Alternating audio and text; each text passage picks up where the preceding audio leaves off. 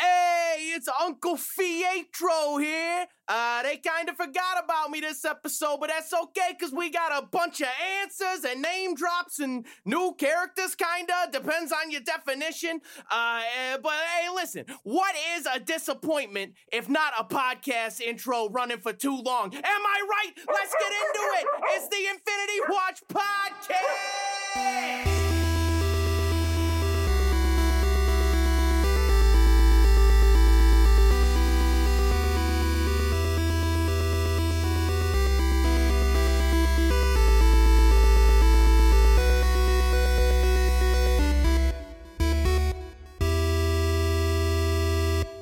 Wow. Wow. What an intro. We would like to take this moment to let our listeners know that if you are having troubles with that there are resources out there that can help you. Just kidding. Erik will probably cut that and he probably should. Welcome to the Infinity I'm- Watch I had no plans. I love it. I love it. No, I love I love the Fietro drop. I love it. Um, welcome to the Infinity Watch podcast. This is episode seven, uh, where we're discussing episode eight of WandaVision.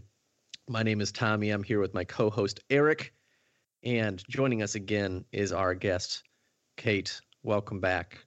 Hi. I'm What up? excited. So uh, we have one episode left of WandaVision to air, and we are here to discuss episode eight. Um, Kate, since we already talked to you last time about your relationship with nerdy stuff, Marvel and Star Wars, all these things, um, how how how would you describe your journey with WandaVision so far? Like, what are your overall thoughts without going too much into this episode from this week? Overall thoughts was it like I would say started slow, but I was super interested and just compelled. I had to know what was going on with these TV shows. And then like in the middle, episodes like three, four, five was just like crazy shit. Like holy like you couldn't keep up with all the craziness that they were dropping. And now I feel like it's like slowing down to a reasonable pace. So Reasonable in a enjoying it. good way or a bad way? Are you still kind of on the high of it, or are you kind Um, of in the middle?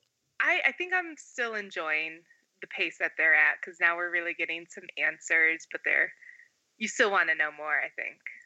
Yeah, for so sure. I'm I'm I'm happy. All right, I love it. Well, let's let's uh, we'll we'll pause on WandaVision for just a second uh, as we go through Marvel and, and nerdy news and whatnot, and then we'll jump right into it because this is a big episode. Um, I'm really interested to hear what Erik has to say about a lot of the things that were revealed and talked about this time. I think it directly goes into a lot of the questions, Erik, that you were asking in our last episode uh, seeking some answers. So, really looking forward to it. But let's jump into Marvel news.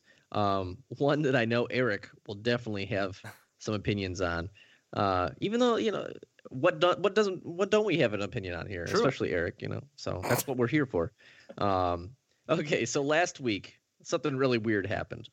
Um, I went for a walk outside. That's not the weird thing. Um, but I came back and I was like, wow, I went for a walk and they released the title Spider Man 3.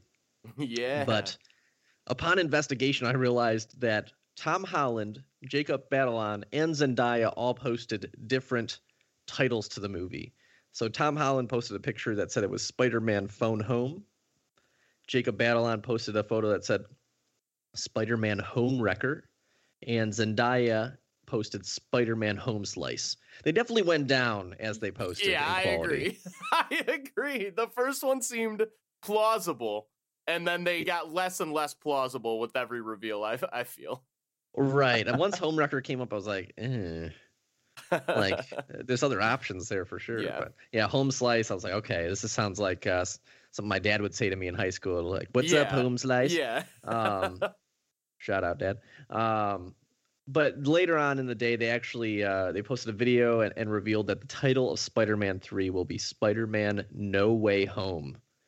Erik, as our resident Spider-Man expert, your thoughts? Um, yeah, it's it's fine. I think is my thought. I I don't really. I'm. I haven't been blown away by the last two Spider-Man titles either. They've all just been kind of fine. I don't know why they pigeonholed themselves into this home thing. What I the was fuck gonna does ask the same have- thing. Like, why? Why? Who pitched But- that idea? Like, hey, okay, like I, to me, okay, so to me, titles and and uh, titles are so important, and I feel like it's like a, a moment. I, I'm a musician. Erik's a musician. I feel like when you're releasing music, or you're putting out an album, or you're naming a movie or a book, like the title is so important. Who was like, "Hey, executives at film studio, let's make a trilogy where we have to have home in every like wh- wh- Yeah. why? it doesn't make any sense. there's like no real connection. I mean, Spider Man's from New York, but so is literally every single Marvel superhero. So, like, there's Right. no big connection with Spider Man and home necessarily. Uh, yeah, I don't, I don't get it. But that's it. Like, I'm not. It sounds like I'm upset by the title. I'm not. It's just, uh, it tells us nothing. So, so, uh, I really thought it was going to be Homeworld. So let me tell you. I did too, but I I think maybe they are um they didn't want to be so obvious about it. I think that no what it's no way home, no way home. No way home. Yep. I do think that's still got to be a reference to the fact that they're going to be jumping universes or whatever the fuck. But uh That's the first thing I thought of as well. Yeah. Um, Kate, what what were your thoughts when you saw the title came out? Spider-Man: No Way Home. I mean, with the whole home theme, I'm like, it's fine. I don't love it. I don't hate it. I can kind of see since like Spider Man is the neighborhood Spider Man that this concept of like neighborhood and home is kind of important to the character and the storyline. So sure, I can see why home is in each title. I don't know. It's here or there for me. It's you know, take it or leave it. That's uh, Yeah, for I had not considered that justification. That's uh, that's super fair i- i- as far as the justification goes. That he is the uh, the friendly neighborhood Spider-Man. hmm Yeah, still the whole naming convention thing. I just I don't know. It just Yeah, seems yeah, weird. yeah. It's it's kind of unnecessary. It seems to but- me like an idea where you'd, you'd pitch it, you'd be like, "Yeah, okay, we'll do that," and then the next movie comes around, and they're like, "You know what? Let's just not." Yeah, they kind right. of pigeonholed themselves. Yeah. Yeah. And so I don't know. But you know what? I'm I'm not mad about it. I, I'm I'm looking forward to the movie. Yeah, Um, and, sure. and you know, you, you know, despite what we talked about last week, it says only in theaters this December. We'll see. Um, you know, the one interesting thing about this, okay, so there's two there's two things I thought of. One, how important is it for the release schedule to continue in the order it was originally supposed to go in, right? Between like we, we were supposed to have Black Widow, then Shang-Chi, then the Eternals, then Spider-Man.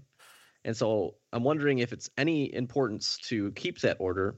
But then two, this is a Sony movie technically, even though it's within the MCU. So I'm I'm wondering if Sony's like, listen, fuck it, we're releasing this no matter what. Unlike Marvel, where they're like, well, we don't want to release in studios because we're not going to make a billion dollars right now. So I think at the very least, this won't get delayed. Um, at least that's my initial thoughts. Oh, that's a big call. I would not take that bet, to be honest. I think there's a I mean- I think there's still at least 50-50 it gets delayed. At least. Oh yeah, no, I mean I I wouldn't want to make that bet either for sure. with the, with the Yeah, way things are going, I wouldn't want to make that. Yeah. Uh, yeah, I mean, oh my gosh, I was making a joke that I think last April I was like, yeah, we'll be we'll be back to normal by July at one point, and I thought I was being conservative, but we'll Yeah. see. Insane. All right. Um, moving on to more Marvel releases. Um, we got an official release date for Loki. Uh, it'll premiere on Disney Plus on June 11th, which will now give us a six week break between the end of The Falcon and the Winter Soldier and Loki being released. Oh. Um, so a little bit of a time gap there. Technically, Black Widow is supposed to be released in between that time gap on May 7th, but I think uh, I, w- I would assume everyone on the podcast doesn't expect that to happen. yeah, so- we'll, we'll see. Are they still planning on just releasing partially to theaters and then on Disney Plus, or were they planning on all in theaters for? The There has never been any Marvel Studios plans to release movies on Disney Plus yet, officially. Okay. Um, they seem pretty stone set, whatever you want to call it, on theaters only, or whatever reason.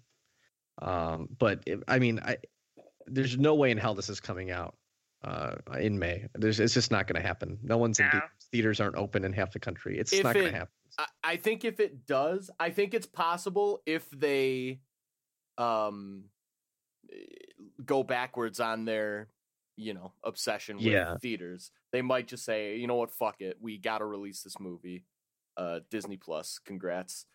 But pay us forty dollars or whatever shenanigans they're gonna try to pull. But Right. I mean, they're doing that with. They've done that with a Pixar film. They've done that with uh, Mulan. I think they're doing it with another animated film that's coming up soon. So it's not that Disney is against that. Um, but yeah, I, I agree. I think the only way we're seeing Black Widow in May is if it comes out on Disney Plus. yeah,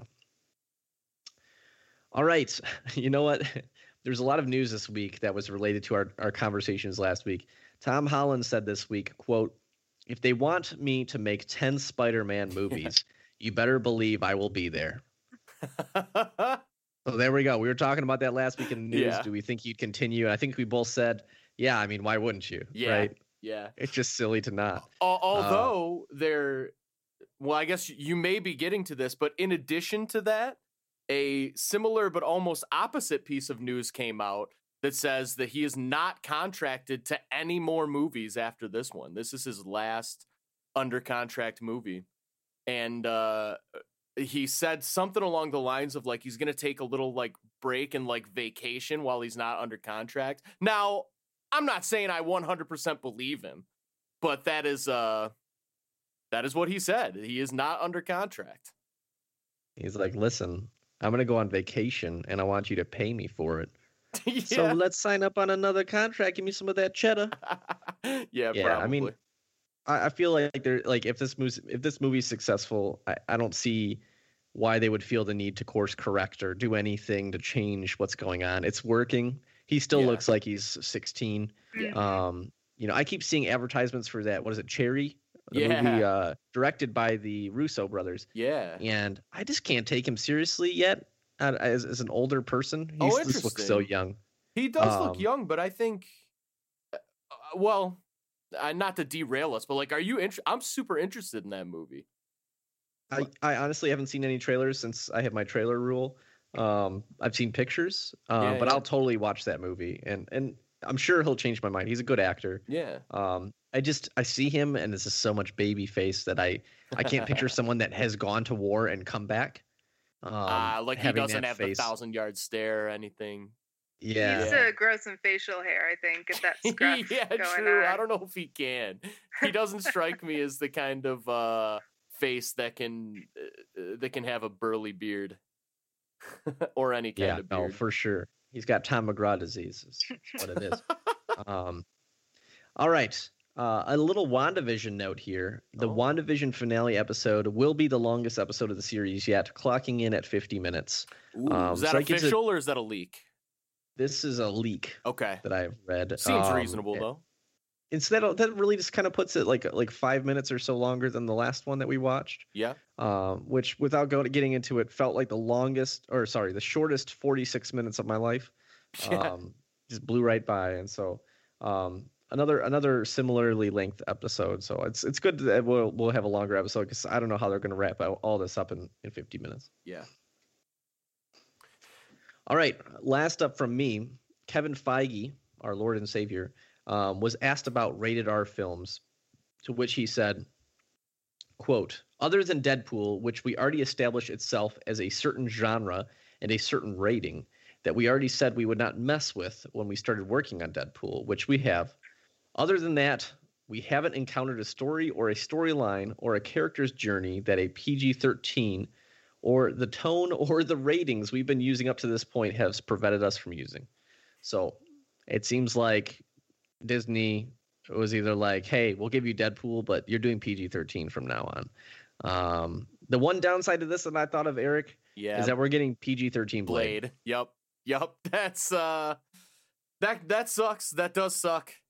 Um but also I do wonder if I mean, I can't imagine an MCU Deadpool movie is going to be anything other than the greatest movie of all time.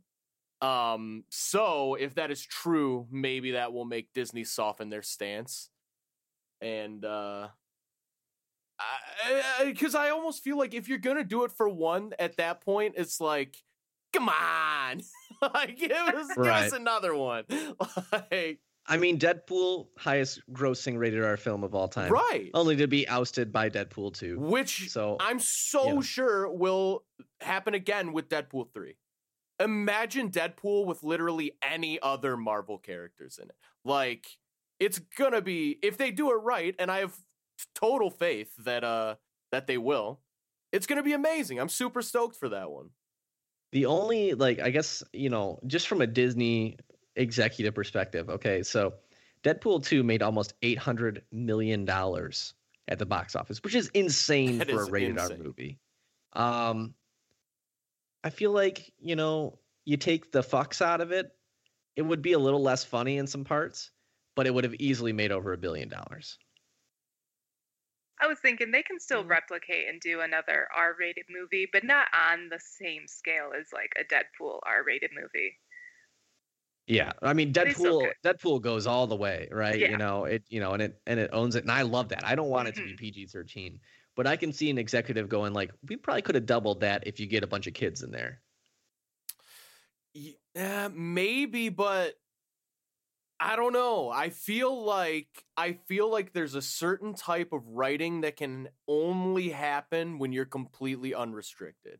And I don't think that it would translate as as well to PG-13. And on top of that, I think there would be enough blowback that any kind of teenage gains they would get would be offset by half the people who saw the rated R version because they're going to be like, fuck this. I don't want to see this at all. Yeah, I think I completely agree with you, Erik. It just like it wouldn't be as good. It just wouldn't Yeah. be, and it would be a different thing. You know, like people like that because it is it's balls to the wall, and it's it's it's no bullshit, right? It's completely gruesome in a way that a PG thirteen movie couldn't be, and it says things and does things that a PG thirteen movie couldn't at all. Um, and at that point, it really just becomes uh, it, it's not Deadpool to me, at least. Yeah. Uh, when when you do that, so Yeah. So I probably have a totally different opinion on that. Um, so I was a teacher when I don't know if it was Deadpool the first or the second one came out, and I taught middle school students. And some of my students came in and told me that they watched that movie, and I was like shocked and horrified. I was like, "Oh my god, they're talking about like the dirtiest shit in that movie ever!" Like, Yeah. you're twelve. I don't think I would have understood half the jokes at, at age 12 if I saw I mean, Deadpool. You know the internet these days these kids are just so savvy with that. So like i, will would say- be totally fine with a not so like dirty swear filled one. Because like then the kids can watch it yeah even if it's still rated r but like tone it down a little bit and i'd be i'd be cool with that. I feel like at that point it's like go see any of the other Avengers movies and boom, you got it, right? I think I think the crazy thing for me going to watch Deadpool is which is Kate, it's funny that you mentioned that. Both times I saw Deadpool, there were kids younger than 10 in the theater with me, like with their parents, and I was like, what the fuck? Oh like oh my god this is like gonna traumatize some kids or something because you know it's pretty gruesome or whatever like I, i'm not like a bit like a huge stickler on stuff like that obviously i don't have kids or anything so i don't really give a fuck but it was just like shocking how many little kids were in there and like kind of just like playing around and talking and i'm like dude's getting like arms and legs chopped off we're talking about like dicks and shit and it's just like there they are it's just weird Yeah, don't. I do. I do feel like. So I am the kind of person who believes that 100, 1 million percent of the responsibility there is on the kid's parents, and I oh feel yeah, like it's sure. like entertainment can exist for adults too. Like I so like I want like the one thing. I I definitely see the perspective of like if you make it cleaner then it's like way less of a risk, but it's like I feel like I don't know. I feel like different stuff should exist. I feel like it's the one thing in a sea of just samey PG 13 superhero movies that it's just like you don't see that very much now in 2021, if ever. Right. And I feel like that is uh so just in terms of like uh, art, it's like I feel like that should exist. it's not like deadpool is the only superhero movie that kids are able to see they can see 20 of them you know Totally, totally, uh, totally. you know super easy but- totally. we'll see. Uh, I'm I'm glad that uh, that Marvel and Disney are still making a rated R Deadpool three. However, Kevin Feige pulled that off, leaking it. Whatever Yeah. he did, Yeah, um, that I'm is thankful insane. for it.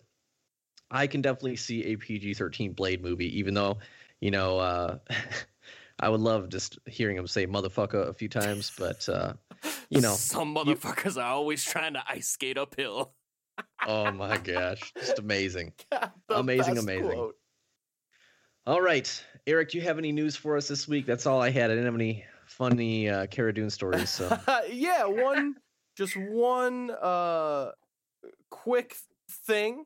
Just that uh the the first of the onslaught of new Star Wars series is going to be premiering on Disney Plus on Star Wars Day. It's uh the animated Star Wars The Bad Batch series is kind of a spin-off of uh the animated Clone Wars series. And The Bad Batch is about uh, it's like a bad batch of clones in in the clone army.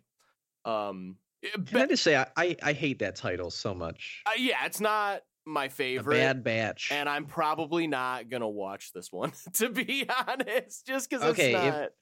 if Erik's not watching the new Star Wars series, they done fucked up a little bit, Well, right? Well, just because I don't give a fuck about clone. Like, I'm definitely the Mandalorian won me over because like it's amazing, right? But in general, like I am a lightsaber guy. Like I like Star Wars primarily because of the Jedi and the Sith, and I I know there's a huge contingent of people out there who like don't like that. Like it's so much more than that, and I get it. It is. You're right. You're not wrong. But I do not necessarily want to watch a series about five clones that weren't as evil as the rest of them because they got cloned weird. Like I I don't I will say, I will say, I finished Mandalorian last week because I'm a degenerate who can't watch things quickly. Apparently, um, if they're not James Bond or Marvel. Um, and I love the line, and I think it was the series or the season finale of season two. I think Bo Katan says to um, to Boba Fett, she's like, "I've heard that voice like a hundred times before, or something like that." She's Yeah. calling him a clone. Yeah. I loved that. I was like, "Oh shit, that was cool." But yeah, I'm with you. I want to see the I want to see the Jedi and the Sith clone stuff. Uh, Yeah. And like, look, here's I'm sure, I'm so sure it's gonna come out and be like revolutionary television, and then I'll batch watch it at some point because I'll feel guilted into it. But like, You'll batch watch it. yeah, it was. uh I wish I could say that was intentional. So I will. There you go. Batch watch the Bad Batch. yes, It just sounds like someone mistakenly saying bad bitch. true. Like the bad bit batch. true. Like a 12 year old who can't swear in front of their parents. um this is before before we move on i this is not news but it, it's news to me i did not know this existed uh also on disney plus have you guys seen the series zenimation What? Zen No, but I think I've seen it. it's I've seen, like, just it on there. incredible it's like it's like these uh, f- like five to ten minute long episodes just of like ambient sounds set to classic disney animation and it's like so the, for instance like the first one is water so it's like six or seven minutes it's like ambient sounds and like water sounds but it's set to like obviously this beautiful classic disney animation so like it's so hard to describe, but it is awesome. I just wanted to maybe I should have waited uh to throw this out during recommendations, but uh but I have it in my notes portion for some reason. Dude, what the heck? It's super cool and I did not know about it so I wanted to let everybody know Zenimation on Disney Plus is like awesome if you're just looking for just something to throw on and just and just chill. It's great. If there if the if there's a whole episode on water and the uh, underwater scene from Bedknobs and Broomsticks doesn't show up, then I'm I'm just gonna protest the whole series. Oh, interesting. I did not watch the whole thing, so I'm not so I'm not sure. But I like fast forwarded or not fast forwarded, but you know, skipped to see what they all were. But yeah, su- yeah, I haven't even heard of awesome. that. I hadn't either, and it's sweet. So yeah, everybody check that out. Super cool. Alrighty, folks. Are we ready to talk WandaVision. Oh baby. Ready, ready. All right, so I'm kind of thinking maybe we we take this one in chronological order. Yeah, that works for me. We tend to bounce around. I kind of sectioned this off into I think four or five sections as we go on, and I think I think let's let's try to do that this time because I think it's important. And I think this episode, uh, just in the way it's edited, we're not bouncing back and forth between kind of A story, B story. It kind of is very chronological in, in how the whole thing plays out for the most part, and so I think that might work. Um, as we so go as we go through the episode, I want to say this up front so everybody can like think about it as we're going through the episode. I, th- to me, this should have been the first episode of this series. So What? let's so let's continue on and tell me I'm wrong. that- Yeah, I'm gonna sit on that for a little bit. this for Let- let sure should have been the first episode of the series. and and while you're thinking about that, everyone, just remember that Erik's wrong often. So it's okay. No, I'm not wrong about this. All right. so episode eight of nine, in which Erik thinks should have been the beginning. So this episode is called Previously On. And I was very excited to see the Marvel Studios logo logo turn purple, uh, which is Agatha Harkness's color. Um, and it opens up in Salem, Massachusetts, 1693, which is crazy. So we got Salem witch trials type stuff. We see a de-aged Kathryn Hahn, which let me she say, was okay. I was wondering if she was DA. she looked amazing. Yeah, yeah. I can't. Okay, like for those who saw Tron Legacy when it came out, and that just looked like a, a big heap of trash in hindsight, right? Um, I must applaud all the CGI people. The de aging has gotten so good. it's it is crazy, unbelievable. man. It's really crazy how good they're they're able- they're able to get it these days. Yeah, Um, so we see a young, what, 300 some years younger Kathryn Hahn. Yeah. Skin looks phenomenal, um, even to this day. And we kind of, I, guess I assumed that maybe it would be villagers coming to, you know, Salem witch Yeah, trial her in some way. But we find out it's actually her coven of witches, uh, led by her mother. And they kind of magically tie her to some stake. And uh, we, we basically learn that she betrayed her coven by practicing dark magic. And so that they're going to kill her.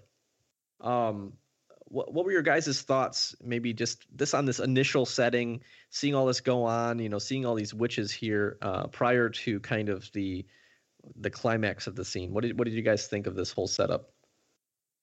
I mean, I thought first was, oh, it's got to be like villagers who are, you know, gonna raise some pitchforks and burn her at the stake, and then you catch a glimpse of like her hands tied behind the stake, and they're like magically bound. You're like, oh shit, like something else is going on. They're playing with our, um, just what we would normally expect. So I like that they kind of switched it up on you and, you know, just presented it in a different way.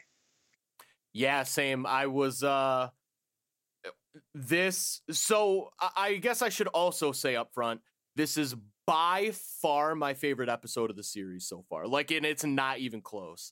And so Wow. immediate, and it started with this very first scene. I was immediately hyped. I was like, "Oh shit!" Uh, clearly this is not your standard Salem witch trial. Um, right. yeah, then as things uh, start progressing, as you no doubt are uh, going to get into, all the other witches start shooting blue magic at her, and then Yeah, just absolutely crazy. And and and Kathryn Hahn, you know, Agatha Harkness. I, I'll just keep going in between them because I can't remember which one I want to use. Um, she's kind of playing it like she's weak at first, and the the witches start shooting their magic at her, but you can tell at certain point that she just like starts absorbing it. yeah, Um, so whatever dark magic she's using, she's way higher skill level than they are, and she absorbs their magic, and she ends up killing all these other witches, and it looks like she literally sucks the life out of them. Very similar to the Yo Mag Yo Magic commercial we saw a couple weeks ago. yeah, So he Yep. he couldn't eat, and he kind of shriveled, you know, to his bones, and all these witches basically drop dead.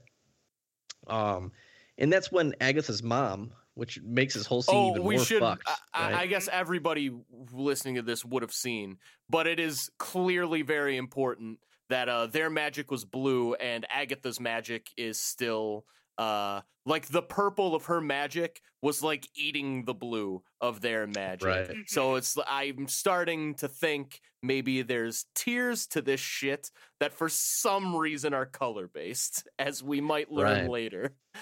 Well, I hate to have like brown colored magic, you know? yeah. well, It's like, oh, geez, like looks like I'm pooping,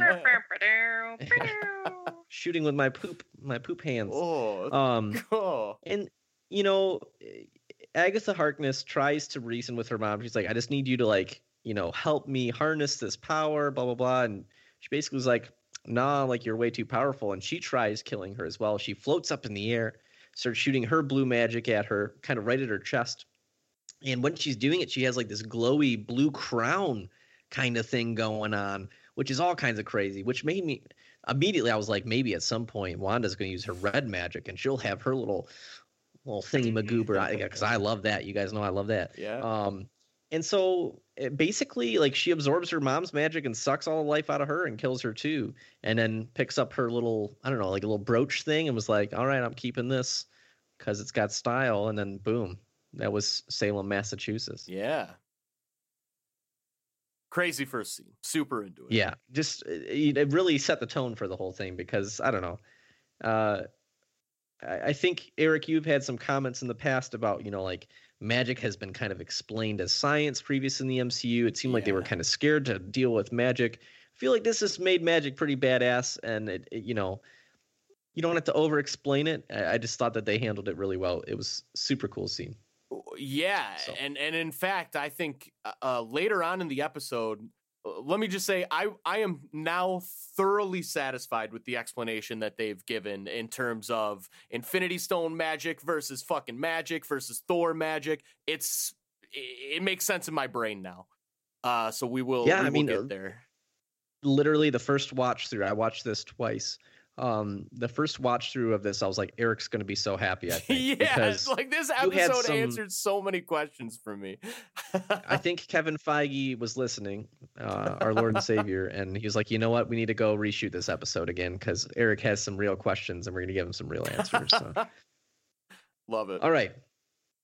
We are back in present time. We are in Agatha Harkness's creepy ass basement. Yes. right? Um, and Wanda basically goes to use her powers against her, and she can't at all. And that's explained that there's a a basic protection spell by Agatha, and she has them on all the walls. She has these runes on all the walls, and basically, if you are the witch that has runes with these protection spells, once you're within those walls, no other witch can do anything against you. Um, and it seems like Agatha is very confused that Wanda doesn't understand the rules of magic. Yeah, she makes a comment uh, something along the lines of like this is basic stuff. Like how do you Mhm. how do you not know this? exactly. And you could tell, you know, I mean, she's been alive for a long time. She's been doing magic for a long time. Um, and uh, you start getting you start getting the gist that Agatha was attracted to Wanda's magic and and is then confused because she's using all this magic, but she doesn't understand it, right? Um, we get some explanations for kind of what was going on. We get fake Pietro or Fietro, uh, which going back to our intro by Erik there. Um, so unfortunately, no ties to the multiverse there. Um, basically, she says I couldn't use your original brother's body because it was in Europe and full of holes. So uh, I think that was just a clever little uh, handout to the fans, though I know some people will be disappointed that it's not a multiverse related thing. I am one of those people. Oh, Just slightly disappointed. Yeah. I think it's one billion percent still a multiverse thing. I think we're yeah. I think we're gonna Could find be. out next episode. I think there's a reason that we did not see him for even one second this episode. Uh, I'm assuming he's gonna get quite a bit of time next episode. Yeah, it is really interesting because we had that after credit scene, right? That was very, very short. Just Snooper's gonna snoop, Yeah, and then boom, no, no Pietro in this yeah, episode whatsoever. and and no Monica Rambeau whatsoever either. So whatever they're both doing together, uh, or you know he's stashing her in a prison cell somewhere or whatever. But yeah, Yeah, I was waiting for Monica to like charge in at the end, yeah, but we can get to that. Yeah, you know, it, it, I didn't even realize it after I watched it the first time. I was like, "Where's she at?" hmm You know, we don't see her at all. So, Yeah. um, so Agatha has a quote. She says, "When I sensed this place, the afterglow of so many spells cast all at once, I couldn't make heads or tails of it. And so that seems to explain how she got there. You know, this whole thing happened with Wanda, and Westview became the Westview that we've been watching for several episodes. And so she's like, Whoa, all this crazy magic's going on. I better see what's up with it because it was beyond anything she had seen previously. And so that kind of goes into some of the stuff that we were mentioning earlier with her not understanding why Wanda doesn't know what a basic protection spell is. Yeah. And uh you get the I guess again, this is kind of obvious, but you really get the sense that like Agatha Harkness is is not uh, like she's so far above what a normal witch would be. And so the fact that she's like, I don't, I can't even comprehend this is meant to be like, what the fuck? Like, then how? Um, I do want to mention one one line that happened around this time.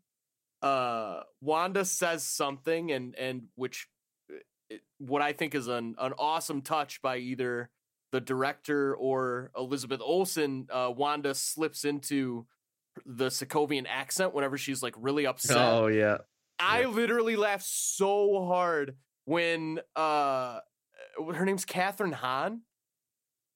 Yep. She goes, "Wow, that accent really comes and goes, doesn't it?" I was she- so happy she, they addressed that. Dude, I- it made me laugh so fucking hard. She even like like uh, openly on, too. mocks her too, because she's like, "Where are my Yeah, children?" She's yeah. like, "Where are my children?" yeah.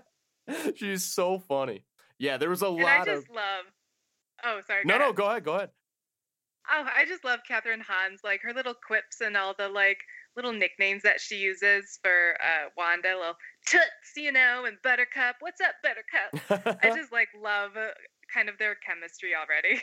Yeah, yeah, for sure. It's I think that she is um I mean all the acting in these last few episodes has been fucking phenomenal by literally everyone and particularly Elizabeth Olsen and Kathryn Hahn both.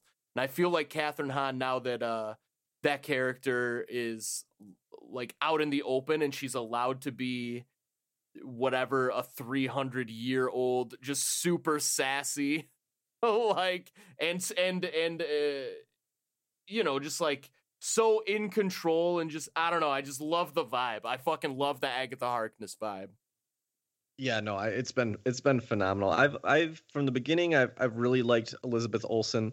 I'm like she's got depth. She's able to do a million things. It's crazy. Um, but now that the chains are off on on Kathryn Hahn's character, like this episode was her shining. I, I couldn't imagine anything different. Um, I thought it was phenomenal. Mhm. All right, so at this point, we're going to jump around basically through Wanda's life, and I, I sectioned all these off, and we basically go through, and and Agatha's trying to pinpoint how Wanda created the hex, and so she walks through kind of the trauma and all these events in Wanda's life that led her to where she is now, and so she does some magic, and a door appears in her fancy basement. We basically travel to Sokovia in the year 2000. Um, and we are in the Maximoff's apartment in Sokovia, which apparently is in the middle of an active war zone. Um, but the uh, her parents are trying to create the most normal life for their kids, her and her brother Pietro. Um, and basically, they are watching sitcoms. And so her dad has this this briefcase full of sitcom DVDs um, of all across you know the all across the decades. And so that really shows you know that that they've been watching tv shows for a long time from america. They've been using them to improve their english. Um, and it's wanda's pick this night. And so she chooses the dick van dyke show which is like the first episode of this series was basically the dick van dyke show. Um, and so it really kind of starts laying that groundwork for like why why was westview a tv show you know she just she grew up idolizing these shows and uh, i feel like we did make that prediction early in this podcast too that that was why she was just a big Yeah, fan no, of yeah. sitcoms uh, as a child in 100%. Sokovia. yeah i really like this too because the whole concept of the show is fucking bizarre right you know like a hexagon where everything's a tv show But I, I thought that this episode, as we go through it piece by piece, it, it makes a lot more sense, despite the fact that it's still bizarre. Um, and so the family is is all together, her parents, her and Pietro, and they're watching the Dick Van Dyke show and and enjoying that. When a bomb goes off out of nowhere, it actually made me jump a little bit because basically the entire apartment explodes, um, and it's very sudden, right? Interesting. And- so in my notes, I actually have the explosion was not loud or scary enough at all. It should have made me jump, but it didn't. I was just Wow. like, that was it. Like it didn't seem very impactful to me. I was kind of expecting more too. Yeah. Interesting. I guess yeah. I- Oh, I, I just remember. So when I think in Age of Ultron, when Wanda's sharing the story of her and Pietro stuck and trapped, like staring at death, wondering if if this Stark bomb is going to kill them, she just like described it like they were physically like trapped under rubble or something with this bomb right there. That's like how I remember it. And then I don't know, they're just like hanging out. Kind. I mean, this is totally. I'm sure it would be more horrific than this, but the way they presented it was they're just like chilling under the bed, and then there's just rubble all around, saying they were trapped. So I guess I guess I never thought about it in like the way that they were physically trapped. When she said that, I always just kind of assumed that like you're staring at a bomb in front of you, and you don't want to move because you're wondering if you move, will it go off? And so like they just didn't move. I guess that's how I, I don't know. That's how I always thought about it. As more of like a psychological trap Well, and there's also because you know as as a as yet a different take. I took it as like because there's soldiers all around. I mean, they're being invaded, Yeah. so they're uh like they're trapped in the sense that if they left the the bed, they're just the soldiers would be like, uh, "You're coming with us, kids. Sorry." Well, at one point, uh, you know, there, there's a conversation between Pietro and Wanda. They're sitting under this table. There's a there's a Stark bomb that is undetonated, which, by the way, it has the same light and it has the same noise that the Toastmate 2000 has. Mhm. This is in the year Oh, 2000, wow. so um, you know all these the connective tissues there. But um, Pietro says something about the soldiers outside. He's like, maybe they're here to help, uh, or she says, I can't remember who says what, but one of them says maybe they're here to help, and the other one says, well, maybe they're the ones that are dropping the bombs, you know. And so, you know, you're two little kids under the age of ten or so, uh, stuck in like this war-torn country. There's soldiers, there's planes dropping bombs, there's a bomb that's undetonated in front of you. It's just kind of crazy. Um, but then the thing that really got me, the last part of this, is it appears that Wanda uses her powers to stop the bomb from detonating rather than it just being a dud. Like that has always been the story, which I think is the really revealing part of this whole scene is that it immediately made me go, wait, wait, she has her powers? Like I thought her powers came from the Mind Stone, you know? And so that was the first really big sign to me that maybe something else was coming in this episode. Yeah, I um that was when I immediately started getting excited cuz I was like, "Oh my god, there's a chance this might make sense." And uh and yeah, let's uh let's move on because Yeah. it very quickly it be it starts to, I feel. right yeah right right after this we we are still in sokovia uh, but this is several years later and we are basically in the hydra facility where, where they have the scepter and they're doing experiments with volunteers um, i wish i had the line written here but uh, kathryn hahn has a killer line where she's like so your response to uh, soldiers invading your country uh, blowing it up and murdering your parents is to join an anti-freedom terrorist cult. It's- and it was this a great line where she goes, you know, we wanted to change the world. You can just tell that there was really no other options for Wanda and Pietro probably at this point.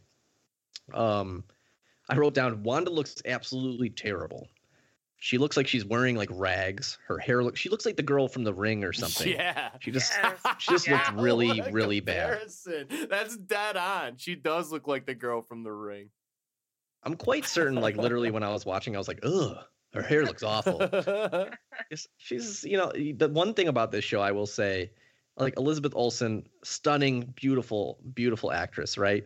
It's crazy how many different looks she has in this show, from good to bad to all these different decades, and you know she she nails every single one. You know, props to the costume, the makeup, and her you know as an actress, it's crazy. Um, so I'll lay out the scene and then we can talk about it. The scientists, the Hydra scientists, basically mentioned that they've been having uh, experiment subjects try to touch the Mind Stone, the scepter. At this point, you know, we don't even see the Mind Stone, and every time they do, they die. And so they send Wanda in, and she walks into the room, and the scepter, the orb on the scepter, starts floating, and it just starts floating towards her on her on its own. So I'm not sure if if she's controlling it or the Mind Stone is attracted to her. But basically, it floats towards her.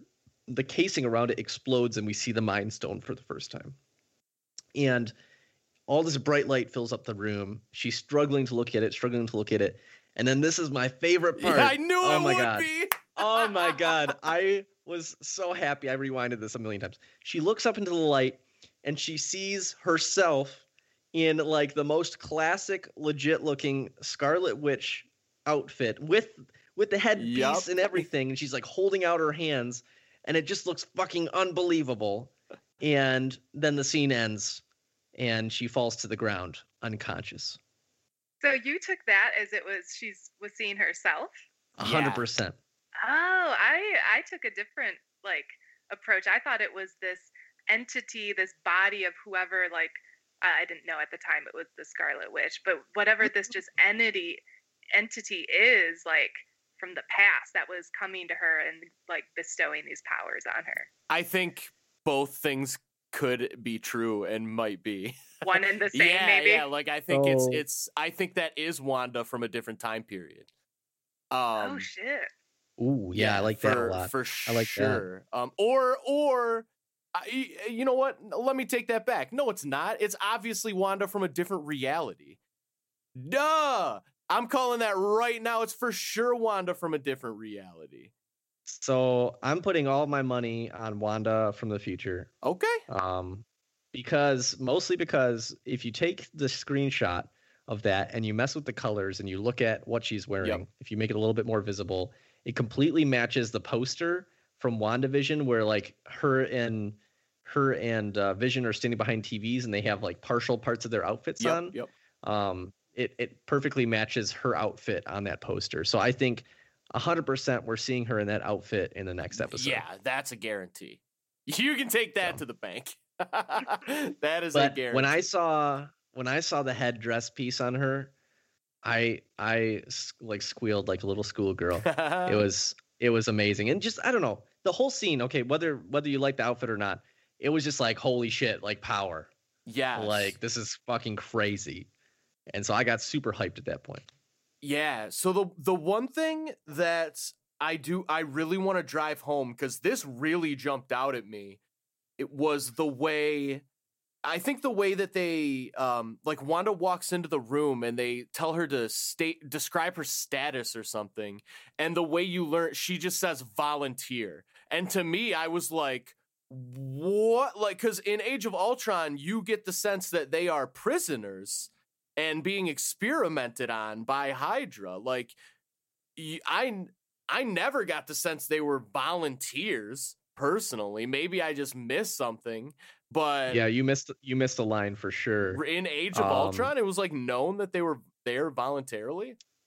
Yeah, there, Oh, there's okay. they mention it once, and then there's a conversation between Maria Hill and and Captain America, Steve Rogers, where he's like, "Yeah, who would volunteer on Yes. human experiments, uh, you know, to to support their own country or something like that?" It's a much better line than what I just said, but Ah, they do say they do they do mention that they're volunteers, but it's not like a super like in your face moment. You could miss it. for sure. yeah, dang. I, honestly, I'm glad I forgot that part because that moment was so sick to me. I was like, oh shit, I never would have imagined that uh this character uh, that is like so co- now one of the most complex character arcs in the MCU easily.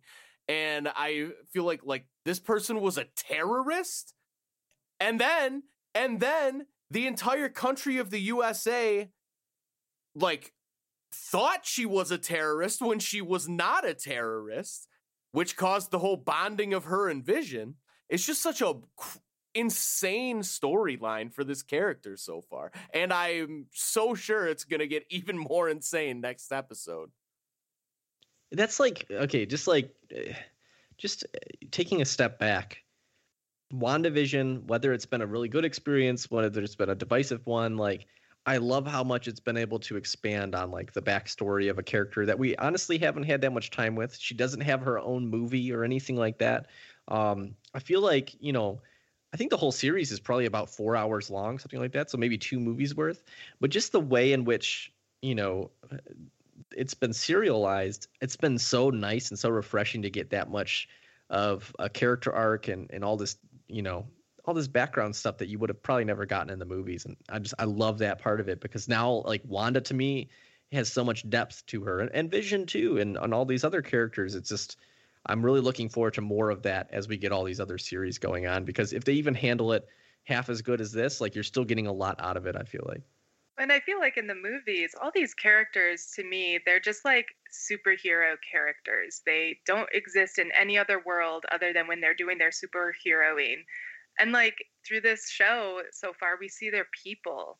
I mean, Wanda, you know, she says, Oh, then I came to America and we're with the Avengers, and I was in a whole new country and I was totally alone. I'm like, Holy shit. Yeah. Like that's terrifying. She's like really young and yeah. totally just alone in a whole new country. And so it's like those kind of things that make them feel more just real and human and not so superhero y. Guess, even yeah. later on in the episode, and we'll, we don't probably won't even talk about it, but like she drives a car. I'm like, holy yeah. shit, she's just driving a car. Yeah. Like it's just like weird, you know? Normal stuff. Yeah. Yeah. And and and that's what like made Marvel successful to begin with. Yeah. That's like what their comics were about is let's make it about the people. These are people that just happen to have superpowers. They're not superpowered, you know, crazy superheroes that don't have a normal life. And and I really like that aspect of it. Yeah, I think that you use the word depth, Tom. I think that's definitely the right word. I I sh- struggle to think of a character that has any more depth than Wanda at this moment in the MCU. And nope. I mean, I, f- I feel like I don't know about you guys, but she has skyrocketed up my favorite character charts. Uh, she's got to oh, be easily. top three now easily. for me at this point. Yeah. Like, oh, 100%. hundred percent. Yeah, it just yeah. Shout out to the uh, character building and shout out to Elizabeth Olsen for. Do you guys think that she's gonna cap any awards from this show? I feel like she should. She, should be nominated, no doubt about yeah. it. Yeah, yeah. I think the only thing working against her is the subject matter. Yeah, you know, you're right. You're right. They they hate giving awards to superhero shows for sure, but unless unless you're dead, yeah, then they're all about it. Yeah. So. That might be changing though. I uh, feel like the boys got a couple uh a couple uh awards, so I think I don't know. Black Panther got nominated for Best Picture though. I, I you know obviously there's some other stuff surrounding that that helped elevate it for sure. Um, not that it's you know credit where credit's due. Um, but yeah, I I hope that it gets some attention because it's it's been compelling storytelling. Um, and I think the one thing it does have working towards it is um, movie awards like movies about movies, TV awards like TV shows about TV. Ah, that's so true. and so, you know, yeah. maybe that helps them out. Yeah, I think I bet you are 100% correct. That is so true. All right, let's move on to our next scene. Um, so we are leaving behind Hydra and moving on to Avengers compound in upstate New York. This is what Kate was talking about. So um, basically, this is right after Age of Ultron. Pietro's dead. Um, she's super depressed about it. You know, her brother has passed away. Now she's lost her her parents and her brother. So her entire, uh, you know, family, actual family, is dead. And she mentions that this is the first home that Wanda and Vision shared together. And so she's in her room. She's watching Malcolm in the Middle. You know, continuing on this this sitcom streak that she she loves American sitcoms. And she's just she's basically just deep deep depression. She's so sad. She doesn't see a way out of it and Vision comes to comfort her in however he can. Um, there's some conversation back and forth. You can tell, you know, Wanda's, you know, she's very defensive. She even apologizes for it at one point because she can tell Vision's just trying to help. And he says a quote. Um, I'll, I'll, just read part of it, and I, I thought it was literally amazing. Yeah. He says, "Well, because it can't all be sorrow, can it? I've always been alone, so I don't feel the lack. It's all I've ever known. I've never experienced loss because I've never had a loved one to lose. But what is grief if not love persevering? And holy shit, dude! Like that line, I've I've seen it online all yeah, week. Yeah, Everyone everyone's loving deservedly it. Deservedly, I fucking love up. it. I fucking love it. It did that line. Oh my god. Gave It's me all the feels. Yeah, Vision has had several really, really good quotes um, throughout the MCU. Um, like something isn't beautiful because it lasts, and he he says uh, quotes in Civil War about how their power breeds. You know, uh, you know, I can't even remember what he's talking about. He's talking about how this the, the presence of superheroes invites challenge and stuff like that. But just the one line of "What is grief if not love persevering?" It just oh, it's great writing. I thought. Yeah, I mean that line has no business in a superhero show at all. Um, it's like it's. I- mean, it's one of those like I'm not a big prose guy, but I immediately was like, wh- like I immediately wrote it down. I was like, whoa, Mm. and and cl- clearly the entire internet had the same thought. Um, it's I feel like it's so rare for a single line from a television show to just be so beautiful that like the entire internet is like, ah, has everybody seen this? Oh yeah, no, hundred percent. It's it just it's one of those quotes too that you hear it and you're like, God damn, that's beautiful. yeah. I like poetry type stuff, so I, I was really into it. I, I thought it was beautiful, and I was like, how has no one said that before? And then at the same time, like, how is it so true? Yeah. It's like Kate, you, it's impressive. like, yeah, no, hundred percent. And it's it's so to the point and so succinct too, which is the crazy part because a lot of times things end up being a little bit wordy. yeah. Kate, I know you're you're an English an English uh, connoisseur. You, you know, you, you taught all these things. What what were your thoughts on this quote and, and kind of that whole conversation? My first thought was, I mean, they're playing around with this um, very common theme of love. I mean, in so many books and movies and stories, there's always this storyline where like love conquers all. This idea that love can just accomplish anything. And if her grief is just the idea of love persevering, I mean, that's where her like crazy big guns comes from, right? I mean, it's this love that she still has for Vision and her family, and it's like making her powers blow up. So I think it totally makes sense. I loved it. Yeah, it's just uh, there's there's three lines now that Vision has that I I would just like to say that I love in the in the MCU, especially because he's just an android, right? He's not even a human being, which is crazy. Um, though obviously there's this humanity to him. So there's the one that we just mentioned. He says something isn't beautiful because it lasts. This is in his conversation with Ultron at the end of Age of Ultron. But then in Civil War, he also says, "Our very strength invites challenge. Challenge incites conflict, and conflict breeds catastrophe."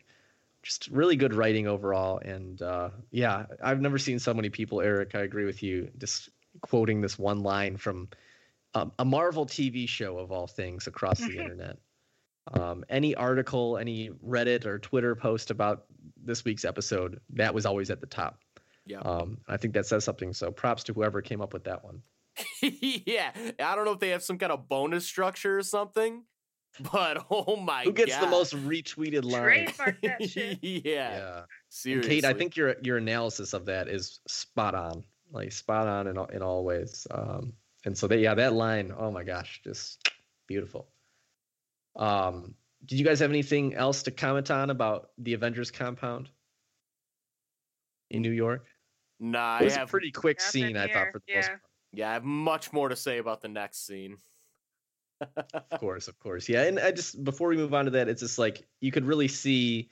I thought that scene it was very short, but you could see their relationship growing, and you could see like they did a really good job of just showing the emotion between the two of them, and, and it felt natural. I feel like a lot of times in TV shows when someone's depressed or something like that, or someone's like, you know, they're like, hey, just feel better, you know, I'm here. Well, it's usually bad, and I thought that they really nailed the whole feel of it all um, and it felt very real, which was nice. Yeah. All right, from this moment, this is a big one. This is, I think, the the one I have the most notes on. We head to Sword HQ after everyone blips back. So, in a previous episode, we heard and saw part of this.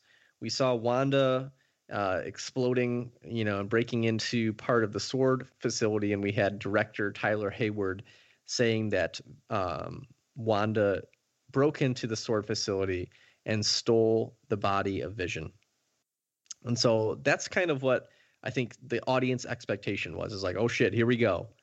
Um, we're going to see her steal his body. But it opens up with her at the front desk, uh, which at that point I immediately was like, you know, I don't think if Wanda's going to steal back Vision's body, she's stopping at the concierge here uh, to ask for directions. And so that was the first thing that uh, that threw me off. Um, did you guys have that same reaction, or I don't know? What were you guys thinking when this opened up with her at the front desk? Yeah, pretty much that. Like, oh, let me just stop in, make sure I check in with front desk before I proceed. You know, I gotta get my badge to enter. Yeah, visitor something. badge. Yeah, yeah.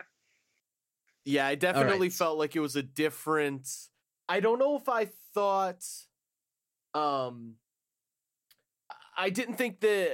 I wasn't immediately convinced that she wasn't going to steal Vision's body at this point, but I did immediately think, like, oh, this is a little bit of a different picture than what we were led to believe. Um, I had that image of her just like busting doors down and shit in my head Right. and it wasn't it, it wasn't that at all I'm Yeah, sure she maybe. Go ahead, Kate. Oh yeah, she was just wasn't enraged like you would think, and how she was pictured earlier. She was um, just like this grieving. Uh, I don't want to say widow, but you know, grieving partner um, who just wanted to see the body of her loved one. Yeah Right. You know. One might say a white widow. Um, moving on. Um, I think what really sold this whole thing uh, to me, where I was like, something different is going on. So someone calls on the phone to the security desk and was like, basically, let her in. And I was like, okay, that's got to be Director Hayward, right? And then she blasts the doors open on her own, and I was like, okay, like that didn't go as I expected it to in the in the video we previously saw. And so she meets with director Hayward, which is something I never expected to happen either. I was like, she's meeting with him. Like, this is already going in a way different direction than I expected. And Hayward shows her the crew of, I guess, sword scientists. I don't know what you call them. And they're like violently ripping and sawing apart Vision's body. And it immediately became clear to me that he was trying to agitate her or provoke her. Oh yeah. Um, and in my brain, I was like, "What are you doing, you fuckhead?" Like he's just like he's being a complete ass, um, and it was confusing to me. Um, but then at one point, Hayward basically reveals that he believes Wanda has the power to bring Vision back online, as he puts it, before he corrects himself and says "back to life." Um, and I literally have in my notes, Hayward is such a fuckhead. Uh, Wanda says to him, He's all I have. And Hayward replies, Well, that's just it, Wanda. He isn't yours. And so she wants to bury him, but Hayward says he's $3 billion worth of vibranium. I can't have you just bury him in the ground. honestly that line made me kind of see his point i'm not gonna lie like he's st- for sure a fuckhead but if you work for a government and that's three billion dollars worth of some governments like the rarest material ever. Yeah you cannot yeah you have to take care of that. Like there yeah it kind of made me see see his point i'm not gonna lie. Yeah, I mean, I think once once we got to the part where he's like, you know, you're the one that has the power to bring him back to life. I was like, okay, he's a piece of shit, but now I get what he's trying to do. yeah. You could see the look in his face like is what i'm doing gonna get you to do what i hope you will? You know He's kind of thing. poking the bear. yeah and and he he poked her for sure. She she ends up blowing up the glass in front of him and jumping down and that's where he got the footage before. Um but she basically uses her powers and she tries to sense vision's presence in his body uh, to which she says i don't feel you um, which was really heartbreaking just just seeing vision's head dead Oh. and like his ripped off it just like it was kind of fucked up It was uh, which is- disturbing as hell. yeah it just you know it's we all see vision as a person um, and not as a robot really and i think they've done a good job at, at humanizing him and just seeing all the parts ripped apart and all of his like little cables and everything getting pulled apart it was very gruesome even though it wasn't a natural human body kate uh, did you have any other uh, before before she leaves um, just any other kind of thoughts on on that whole sequence of her meeting with Hayward and, and seeing his body? Um, I mean, I think we've talked uh, pretty much about everything. So I just, it was heartbreaking. Like for me, seeing her see this like decapitated head of her loved one was just, that was really raw. But yeah, you could you could feel the emotion. I mean, she's just completely torn up. Um, and, and you know, the, the probably the most shocking thing is, is we then see her walk out. She just Mhm. walks out, and and I know for from my perspective, I was just like, this has gone in every opposite direction I thought it was going to. We see her get into a car and leave, um, which is just super bizarre because you have this broken up girl and you have this narrative you've been told, and it just doesn't happen. Vision's body's still there. She didn't take it. So what's going on? You know, question mark. So at this point, she drives to Westview, New Jersey, um, which is crazy. Uh, you know, we see, I think we see Herb. I'm not sure if it was Herb. It Yeah. looks kind of like Herb, but it- Well, he looked a little bit different. So she, the reason she does this is because she finds an envelope in her car, Right. right? What is I'm assuming that I didn't think that she found it. I was assuming that she had that with her already. okay? Okay. So she has an envelope. We don't know what it is yet, um, but the envelope ends up being the deed to a home in Westview, New Jersey, and it has a heart on it that reads inside "to grow old in," and it's a home that's owned by Wanda and the Vision. So Vision got this home, this this you know this house construction for her before you know the blip and everything happened for them to live in together, which makes this even more heartbreaking. Can I just throw a question out there that is probably, I mean, this is unrealistic to me, but where the hell is Vision getting money from? Like, he's not a person. Can he earn money? And where's it coming from? I mean, I'm assuming you have to get paid to be an Avenger or something. I don't know. Oh yeah, I- yeah. I guess probably to- Tony in some way. Tony? Okay. Yeah. Tony probably Yeah. just bankrolls all of them. Doesn't even notice. It's like Tony, I want to buy a house in New Jersey. Could have gotten something nicer, but she pulls into Westview. We see Herb. We see Ralph putting up a sign for piano lessons, and we see uh, Mrs. Hart just sitting at a table.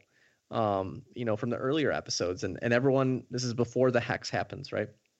And she basically pulls up to this this home address, and the house. You know, it it basically is just like the concrete outlines of the house.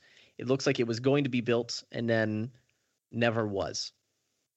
And so she just kind of she's standing there. She's super upset. Um, and at this point, we we see the actual scene in which the hex begins. Um, Wanda breaks down, and this power starts erupting from her. Um, she basically instantly builds a house uh, out of nowhere, and then her power just envelops the entire town and everything turns black and white, kind of back to the 50s, uh, essentially like the Dick Van Dyke show that we had been watching previously in the episode. Um, I will point out, um, Mia pointed this out to me, um, that when the house is being built, the powers look just like the visual on the first issue of the Marvel comic House of M, which is the Scarlet Witch breaking down and losing her mind. And so that was a really cool uh, uh, comic kind of call out there too as well. Um, but the last thing we see her build, she builds the house. This whole town builds out. When she's building the whole house and town, everything's red. But we know that the Mind Stone had amplified her power in some way, and we see her create vision from the power of the Mind Stone that's in her. So we see it yellow rather than the red that everything else is building. And at that point, vision is created in this in this town again. What were your guys' thoughts, Erik? I would love to hear what you thought about this whole moment and kind of how all of this came to be. What, did you think? Man, well, in my notes I wrote Elizabeth Olsen is fucking incredible. The hex creation was insane. Um, I was the biggest fan again. What a fucking performance! I just like, I I I was just like super engrossed into into what was happening. Um, I really feel like vision is like that vision is is real i like i don't think like i think like if wanda so i'm not saying this is gonna happen but like in my mind is like he's so real. Like if Wanda died, he would keep existing. Like he's like real, real. Um, I I really think that uh that he is for sure. Do you I really. think, Go ahead, Kate. do you think he's gonna have like typical vision powers, like when he can shoot the beam, you know, from his the Mind Stone and all that? I not only do I think that, I think that we are going to see them uh next week in a we have not talked about it yet, but uh We'll get there. We'll get there. yeah. I, I really do like the call out that she created him not with her red powers, but it came from the power of the Mind Stone that was within her. That that Mhm. really sold it to me, and I like the explanation of it. I thought it was awesome. Um, Kate, but I, I, I want to give you a moment to react. What was your reaction to all, that whole scene and, and everything? Kind of the culmination of all these events and the hex beginning for the first time. Oh man, my first reaction was like the colors. I love seeing like the red from her, the yellow from the Mind Stone, knowing that Agatha Harkness is that like deep purple. Um, I just love how their powers are shown through color. Um, thought that was pretty nifty. And then, yeah, I thought it was cool because with that yellow and it coming from the Mind Stone, she was the only person who could really um, detach the Mind Stone from him. Or, well, no, she was the only one who could destroy the Mind Stone because it Right. came. That's where her powers were amplified. So I thought that was a cool connection too, like explanation. Yeah, I, I, I thought overall, and it seems like we all agree, like the scene was just handled really well. Yeah. um and it just it just kind of left me speechless you know it was it was awesome um and, and basically at this point we see everything come back to creation we see basically we're brought back to the beginning of the first episode in the 50s and we're immediately on a television set. You see the tv lights in the studio and agatha harkness is in the in the studio audience chairs and she's clapping. And you can tell at this point she's like okay i get it all. You know all the pieces are there. We understand why this happened. Um, and then uh, we hear the sounds of billy and tommy outside and they're calling for their mother for help and at this point we finally see agatha harkness floating in the air kind of full witch outfit she's got like purple glow all over her her, her makeup's different and everything and she has like i don't know what you'd call them she's like basically choking the boys from like powers from her hands while she's floating in air. And she says this to Wanda. Um, and I followed this I, in my notes. I followed it with a bunch of mind blown emojis. She says, I know what you are. You have no idea how dangerous you are. You're supposed to be a myth, a being capable of spontaneous creation, and here you are using it to make breakfast for dinner. This is chaos magic, Wanda, and that makes you the Scarlet Witch. Oh Fucking brilliant. God. Fucking brilliant. It- Erik, this is your moment. Take it away. I mean, yeah, my mind was for sure blown that just like the delivery, the line, I mean, it's up there in greatest moments of the MCU for me. I feel like it's just like Easily top five. So perfectly executed. It was uh yeah, I mean the only thing I can say is like I was sitting here alone and I'm sure I like audibly was like, "Oh my god," or it's just something like that. Uh, just because it was just one of those moments. It was perfectly executed, it's completely badass. Uh, my quick theory, which we can talk about more if you want or not, is one billion percent Wanda is a Nexus being. Um. Oh, yeah, 100% on board with that. No question in my mind. The fact that that is the explanation, the fact that somehow they made a not dumb way. Well, I mean, I guess we'll see how dumb it is, but I, it doesn't seem dumb, but like a legit way to call her the Scarlet Witch is fucking awesome to me. The fact that they made that work in any way is insane.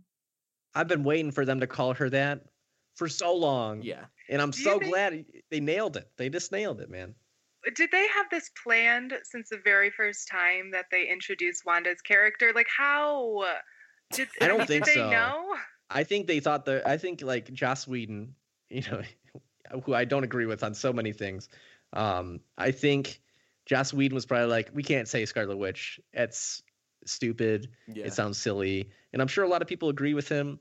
And just like with all comics, like they just they retcon things, they rewrite things to fit within what came before it. And I feel like they fucking nailed it. I mean, this they, is they figured out a story that works perfect. this is maybe the best television retcon of all time. Like, can you think of Yeah. a better one? No, I it's can't. such an aggressive retcon of Wanda's character, I feel like, and power set, and it works perfectly. Yeah, I, I couldn't agree more. Um, Kate, I'm sure you and Chris watched this together. I'm assuming. Mhm. Uh, what what were what were your thoughts to this whole scene? Because I feel like this is the climax right here. What were your thoughts? I mean, sharing that with Chris, watching that. Did you guys have the same reaction? What was what what happened? Same reaction, but you can imagine Chris's reaction was just like 10 times my reaction he's just, you know, I think he shouted and screamed like, "Oh my god." Super exciting. Um I absolutely loved it. I had one like totally random thought when I was watching Agatha like flying in the air and she's all different, you know, in her outfit. I, was it just me or did her outfit seem like really super cheesy? Like I wish they could have done it a little bit more realistic and not so costumey. Was it was it was definitely like classic witch, but I was kind of like, you know, she is like 300 years old. She might be a little out of touch, you know, stuck with her old ways. Um, I, it's it's a hard thing, right? Like, how do you do a modern witch? Like, especially when she's like 300 years old. I kind of actually enjoy the fact that like it's very like like the look of a witch is what we all kind of think it to be, maybe. Um, but it, it's definitely like you know, it's definitely very cartoony or uh, it's like a, a very caricaturistic, I suppose. Uh, it didn't bother me though. I'm I'm kind of digging it at this point. I'm all in on it. Yeah, I Erik, what did you think? I did. Now that you mention that, I do remember having the thought of like, she looks kind of weird. Like she looks out of place almost. Um, but then the di- yeah, I, I guess the dialogue overpowered it so aggressively. Like just the name, the Scarlet Witch name drop. I literally, I kind of forgot about it. But but you are, but I do agree. I do agree. It, it could have been better for sure. And then that was that was the end of the episode, which uh, to me perfect climax. Yep. Um, and yeah, just the culmination of of all that, it just really paid off. Uh, I think for me. Um, and and so at this point, I was like, wow, I'm like thoroughly satisfied, and things are going on, and and I'm like, okay. And then the after credit scene pops up. and I thought I was thoroughly satisfied, and I realized I wasn't until this moment happened. um, you know, the last, I think Erik was completely right. The last after credit scene did nothing. Um, it was just there to get us to watch for this one, um, and it did its job. Um, we are at the sword facility outside the now expanded hex. Um, and this is the first time we've seen sword, you know, in the present time, really, uh, since the last episode. Um, and the team is prepping a launch, and we don't know what it is for. Um, and we hear director Hayward say, "We took this thing apart and put it back together a million times. Tried every type of power supply under the sun, when all we needed was a little energy directly from the source." And I was like, "Boom! White Vision's happening. It's got to be White Vision." This is something that happened in the comics. Vision dies, they bring him back, and he's all white, and he doesn't remember really anything from his past. And I, I wanted this to happen for so long. I didn't think it was going to. Um, we now see Hayward and the Sword team is using the drone that they shot at Wanda, that is like basically like irradiated with all of her chaos magic, right? And they're using the magic that's surrounding that drone to power a Vision again, who's all white. And it was just a huge holy fuck moment. They power him up, and his eyes glow like this creepy fucking blue. And it, it to me, I don't know. It seemed like evil Vision, basically. Um, but White Vision is back. You know, this is the old body of the original Vision, and um, I'm assuming he's going to be heading into the hex in this next episode. Um, and the whole thing was just on top of the Scarlet Witch. I can't believe we just got that in an after credit scene. I thought it was fucking amazing. Um, Kate, what did you think? This whole oh moment. man, it's a, maybe I'm just the type of person who gets really caught up on silly, stupid shit. Cause like I mean, this moment was great. It was really exciting to see. I didn't know White Vision was a comic book character, but you know, knowing that Hayward is going to use this to his own evil ends was awesome. But then just the fact that like they were able to repower this android from one piece of Wanda's power that that was enough to power him. I was kind of like, really? That's all it took? I don't know. Interesting. That's fair. Yeah, I just thought it was a little much. Well, it makes me wonder if we are gonna find out if um maybe White Vision like doesn't have the same abilities that like Real Vision does because of that, or maybe he's working at like one percent capacity or something. Because yeah, I didn't think I did not consider that, but you are a hundred percent right. That is so outrageously aggressive that a drone's worth of uh of Wanda's magic can bring the the most uh yeah complex AI ever created back to life uh with all Yeah, of his so abilities. It's either like, okay, really, that just happened, or I guess it could be just like a sign of how fucking powerful Wanda is. So yeah, I guess I could see that, but my realistic brain was just like I little. suppose, like, I don't know. I, I see Wanda's power as being just like omnipotent at this point. She's like running an entire city uh, without even thinking about it, it seems. And so I guess like I'm able to suspend my belief, like, like she's running a TV show in a town in New Jersey and she had babies with an android. And so it's like her like having like an irradiated drone, like somehow powering Vision back up. I kind of saw it as more of like a, uh, like when they bring people back to life with like the paddles. I kind of saw it as like her power was able to like reignite the spark, you know, like and Mm. and get that going rather than it being like a like a power source, you know, like kind of like one of Iron Man's suits, I guess. Okay, I can see that. yeah. yeah, Um see. Fair. outside of that though, like what do you guys think? Like we have like another vision now. What what do you guys think uh I mean, was that exciting? I know Erik may, maybe you'll have a different perspective. Since I don't know if the comics and stuff like that. Um what was your reaction outside of the kind of the power source stuff? Um yeah, I mean I'm stoked. We're obviously gonna get a vision versus vision. Um I'm I'm sure that's gonna be visually incredible. Uh uh, yeah, I'm I'm super stoked. I was oh Can I make my bet here Yes, at this point? do. Okay, so we're gonna have a vision versus vision. I have a feeling that this vision's going to be quote unquote bad, but I think he'll only be bad because he's trying to save the people of Westview from what he views as Wanda uh, being a villain, which I think she is in in in that aspect, right? Yeah. Um, these people are being controlled. Um, I think the vision that she created cannot leave the hex without dying, and so I think he is going to be the soul that fuses with the new vision's body yeah. in that we are going to have our old vision in the new white vision's body going forward but he won't turn his color back he'll just be white Oh shit. Oh, that's an interesting call. I agree with everything, but I think they're for sure gonna he's gonna bring his color back. Maybe with a new design. you know now that you mention it that actually does kind of like i feel like the white vision's a good nod to the comics but i, I don't know if they'd want to he use it looks going too creepy. You can't be white vision Yeah, with he those does creepy look- eyes. he looks really evil Yeah. um but i do think that they will merge yeah, 100%, it seems like where they're going They are so. gonna merge and uh perhaps be more powerful than ever. I don't know. We'll we'll find i mean out. the dude's already like superman with a mind laser you know Yeah, and he can be Um, intangible when he wants. I'm super pumped about it though, because I just want Vision back. I love Vision, um, and I'm, I'm glad. I, we were talking last week. Do we do we think Vision's going to be alive? And I think this this really points it into the yes category. so. Yeah, I agree. I'm changing my answer. He uh he for sure is gonna be around for a little while. Alrighty, folks. Any last words before we rate this episode out of six Infinity Stones?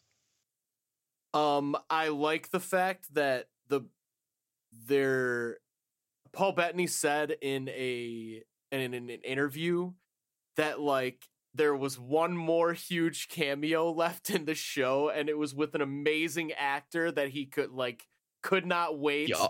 And He always wanted to work with this yeah, actor. he always wanted to work with this actor, and now it uh, it seems the actor was himself. And Amazing. yeah, that Amazing. is the the greatest troll uh, of all the trolls. So good job, Paul Bettany. That's really fucking funny, actually. Oh man, I you had me go in there for a minute. I didn't know because I didn't see the interview, so I'm like, oh, who's the guy? yeah, yeah. It turns out, turns out it's uh it's himself as White Vision. What an amazing troll with with the press, though. I I I have to give him props too. I, I thought that was hilarious because everyone was guessing: is it Doctor Strange? Is it Ultron? Because oh wait, no, he worked with James Spader before, and then once we realized Yeah. what it is, hilarious. yeah, super good. All right. As you know, on the Infinity Watch podcast, we rate each of our episodes out of six Infinity Stones, whole stones, no partials here. Um, I'm going to do something a little different this week. Erik, I want to hear what you're going to rate this episode out of six Infinity Stones first. All right. Um I gotta I'm I'm gonna go five it's a high five. But uh but still but still a five. Still a five. But uh but in incredible episodes, I just have for me a, a six out of six is like f- flawless like one of the greatest things like I I I feel like I'm gonna I'm a very harsh judge for like a perfect score, but this was very close. I I went back and forth. Um and in fact, I've been thinking about what I was going to rate it since the end of the episode because I really loved it.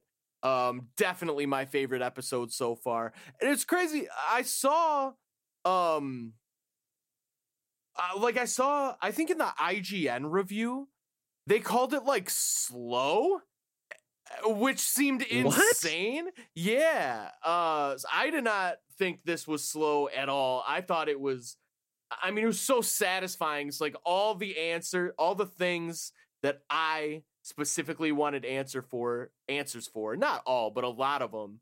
They got answers and they were satisfying answers. I didn't feel like there was really any cop outs. The They said much of this episode feels like a recap. yeah, it, yeah, insane. And I think they rated it like six out of ten. You've never Yeah. been more wrong, IGN. But um, No major twists to alter the pretty straight course the show has been on since episode one. yeah, yeah, in, All right. insane. All right, but guys. uh, but yeah, I I was a huge fan. I think the the explanation for Wanda's power and the Infinity Stone thing and like what is what it was super satisfying for me. I did not think that they could pull off something that was going to be satisfying for me, but they did, and it, and it all started with the fact that Wanda always had powers, which we never would have expected, and that to me that leaves the door open for mm, why would a little child have powers? Maybe uh, she was a little mutant child. We shall find out, I think. Mm, we shall. We shall. But uh, All right, Kate. high five. High five. All right, Kate, over to you from the high five. All right. Um, yeah, so I was thinking about this. I was between two ratings. I wasn't sure. I was between a five or a six. So my rationale then is I think when I appeared on a previous episode for this podcast, um, I think it was maybe episode four, and I had rated that one a five. And so I was thinking about that in context. This episode compared to the one that I had rated a five, I think this one is definitely better. But I'm hesitant to give something a six because I'm like, oh, a six is like cannot be improved. It is perfection. It there is nothing higher. But I think that's true for this episode. I can't picture a way that this would be better, and it's far better than what I had rated earlier. So I'm gonna give it a six. Six whole infinity stones. There it is. All right. Um, I want to explain my thoughts about this whole episode. Um, and I'll go back to how I rate these things. I, I I'm trying to stop think about th- thinking about them as numbers and thinking about them as as kind of a word associated with numbers. So kind of like excellent, great, good, average, bad, just really poor. You know, that's kind of how I go from six to one. Um, I think walking, you know, the whole Agatha Harkness kind of background, walking through all these scenes, you know, these are scenes that we've we've heard about at a high level, but we got to see them. thought they handled them really well. Wanda having powers from the get go, amazing. I didn't think that they would ever be able to provide a, a satisfying answer to that either. Um, the questions Erik was asking last week, I feel like we got the best possible answer and explanation for them that we could have. Um, I, I couldn't imagine that being better. The whole scene in the Hydra facility when we see the Scarlet Witch as she touches the Mind Stone, fucking unbelievable. I loved it. Um, Vision talking to Wanda when she was depressed, just great writing all around. Thought it was fantastic. Um, her not stealing Vision and the whole, you know, beginning of the hex. They showed us it. They walked us through it. It all made sense, and it was just really well executed. I thought. Um, seeing Agatha at the end and the reveal that that Wanda is the Scarlet Witch, we finally get that name drop, and she's this entity. She's had powers before the Mind Stone. Uh, it's just it was amazing. I I finished the episode, and in my head I'm like, this is like so high of five. I was so satisfied, um, and because I've been really cognizant. I listen to what Erik and Chris and everyone else says about my ratings. I take into account what people say because uh, I'm always trying to make sure I'm I'm representing how I'm feeling the best as I can. Um, and so I'm like, okay, this is like definitely high five for sure. Um, and then the after credit scene came up, and this probably helped that I'm a huge comics nerd, and you know, uh, I love that storyline. But just seeing them, I, I didn't expect all that to happen in this. So much happened in this episode; it was crazy. And to have an after credit scene with such significance significance and and seeing this white vision come to life um eh, that's a six for me right there i i just i i can't like it was excellent it was excellent i there's nothing more i could ask for some of my previous answers for sure especially earlier on in the season i could i would demote those in the context of the whole show um, and i'm to provide an overview next episode once we go through all of them um, but this one's staying a six for me for sure i just you know, Scarlet Witch, all the Agatha Harkness stuff, uh, White Vision, you know, just just amazing. I loved it. Solid six, man. Tom, you going through everything at the end there, I think I got to change my answer to a six as well. I think you got trip sixes. Yeah, I think you're. I think you're right. There's just so much, and everything was handled so well. I've uh, like we got the brilliant writing delivered by Vision in my opinion, the brilliant performance by uh, both Kathryn Hahn and Elizabeth Olsen at different points right. throughout. I mean, a lot of uh, true brilliant. Uh, the the special effects in this television show amazing are mind blowing. So better yeah. than most movies. Yeah, yeah, yeah, yeah. Okay, better than most movies. Yeah, I think I think Kate Kate really stated it well. Like I just what what more could I have asked? Yeah, for? no, yeah. Like it was great. You could just couldn't make it better, and and I think it just it scratched every itch. Um, and I think a big sign, Erik, you just kind of mentioned it there. Like even that small scene with her and Vision in the in the Avengers facility, like could have just been like a really simple scene that like they didn't put much into it, but like it just like it had so much. Yeah, you know, like the writing was so good. It just everything you just mentioned, both you guys. Um, I'm glad you changed it because I just I think it's a solid yeah, six. no, just, it, it is. It is. It is. It is. Great for sure. I'm glad we we we had an episode where all of us gave it a perfect score. It's just uh, this is exciting. It's a lot. Yeah, yeah. no, it's it's no, awesome. It's an incredible and episode of television for sure. I don't think they'll be able to top it. Quite frankly, that's my opinion. Yeah, we will see if they get. Yeah, we'll we'll see, man. I don't know. This feels like a climax before they have to tie loose ends. And I feel like tying loose ends is never as satisfying as like the climax of getting answers and finding out things. Um, I definitely am like a I love being in the middle of the story where you still are trying to guess, but then you're still getting some answers at the same time. I feel like it's always more satisfying than the conclusion. But I would love to be wrong. If we'll the see. conclusion comes with the uh knowledge of and the reveal of the Nexus and just full blown. If they're like, oh yeah, by the way, uh, PH, that's a different Pietro from a different reality. I'm Doctor Strange. We'll see you in my movie. Bye. Like if that's uh, oh my gosh, if that's, I feel like that's very likely how that could happen, and I feel like that will be uh, amazing for me personally. All right, so let's get it on the record here. From from we'll start with Kate. Is Doctor Strange in the next episode? Yes or no? Oh gosh, uh, I want to say yes, um, but I feel like this show can stand on its own without these huge cameos and guest appearances. Um, I think so much potentially could already happen in the next episode with this big, you know, showdown that they're building up to, and all these powerful characters, um, Monica, and now this White Vision, and um, I don't think it's necessary. And I think I'm kind of curious to see what happens without Doctor Strange. You know, it's funny, like you just mentioning Monica's name, like this episode almost made me forget about Monica, and I love Monica. So she definitely has to have a pretty significant role next episode. Um, Erik, same question. Doctor Strange in episode nine, yes or no? Yeah, while I agree with everything you just said, Kate, I do not think uh I, I mean this show can more than stand on its own.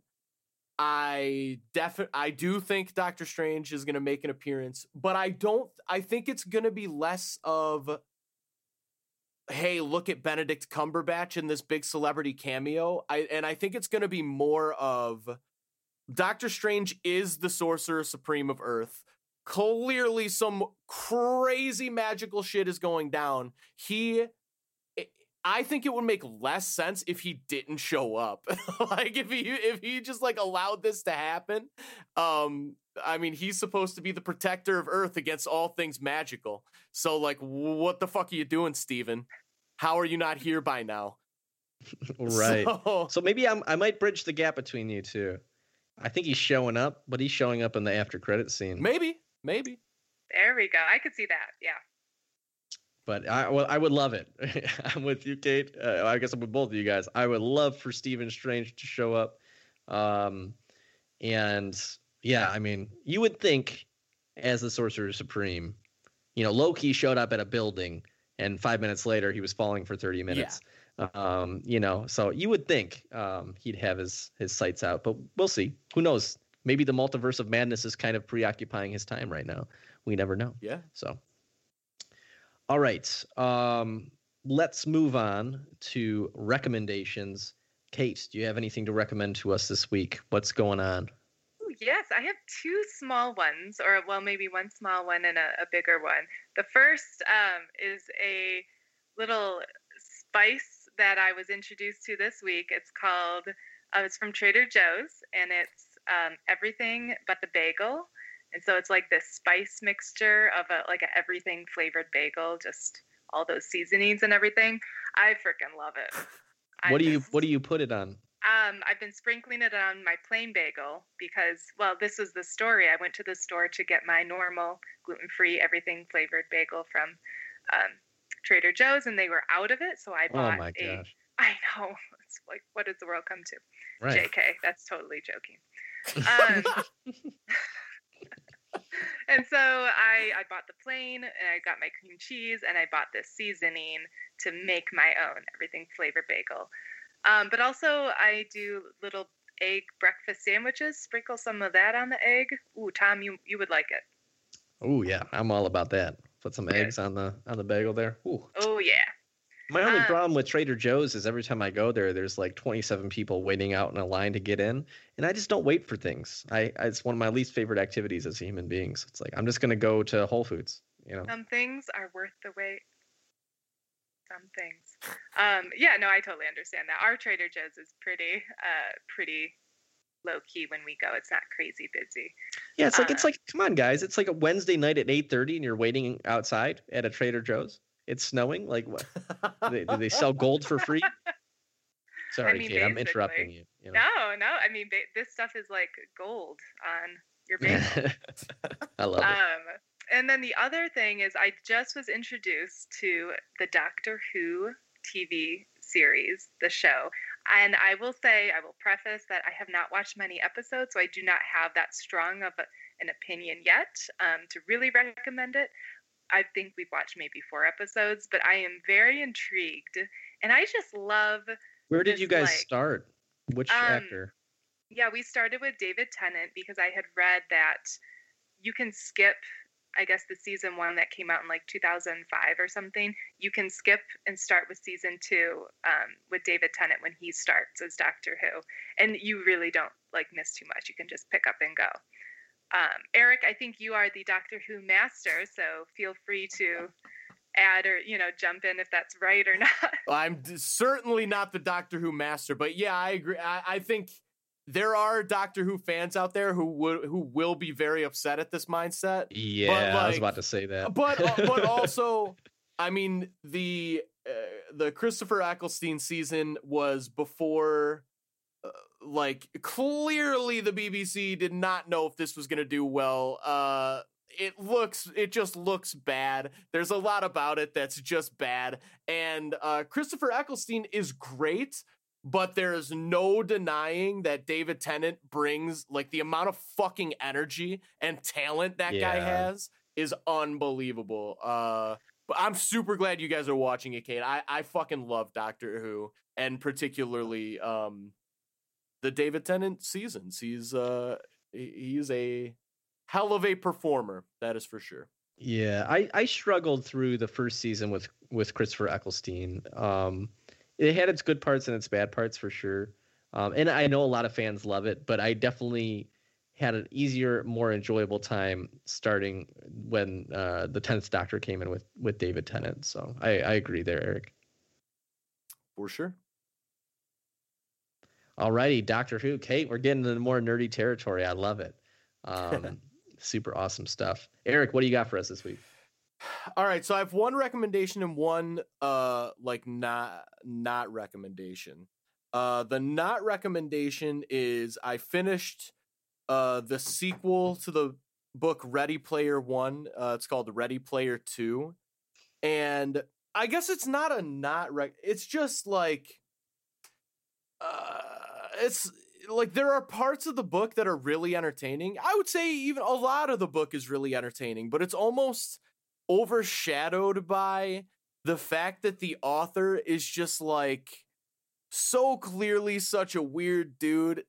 And it's like like like not like when it comes to uh like relationships and stuff you can just tell it's just like weird. Like the the relationships between the main characters are just weird and it's like the main character is like he tries to portray the main character as like you know he's like the protagonist he's the hero he's a good guy but he's so clearly toxic and like he kind of uh, it's kind of addressed but not in a way like it's clear that the author doesn't understand how toxic this character is and it's like i just got a sense not to be too hashtag woke or anything but it did but it did come off as like this is like the worst of like the toxic like simp mentality that like guys can get into and it's just like really really uh weird I feel like and so I didn't like that at all and also the story wasn't as good as the first one either so I say fuck that book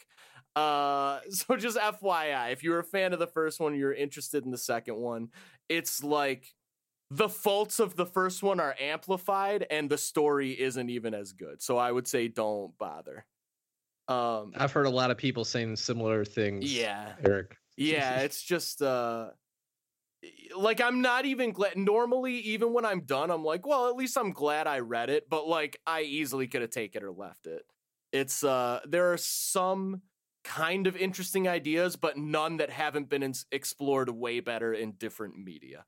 Um, but the one I, I will recommend is I also finished the third and final book of the Star Wars trilogy I've been reading. Uh, so it's Star Wars, the Jedi Academy trilogy, volume three, Champions of the Force.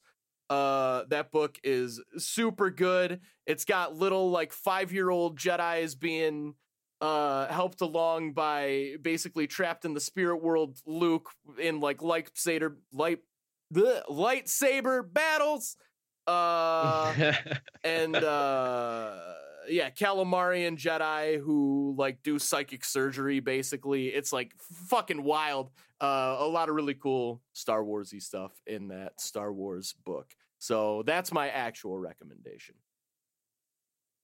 Awesome. Love it, love it.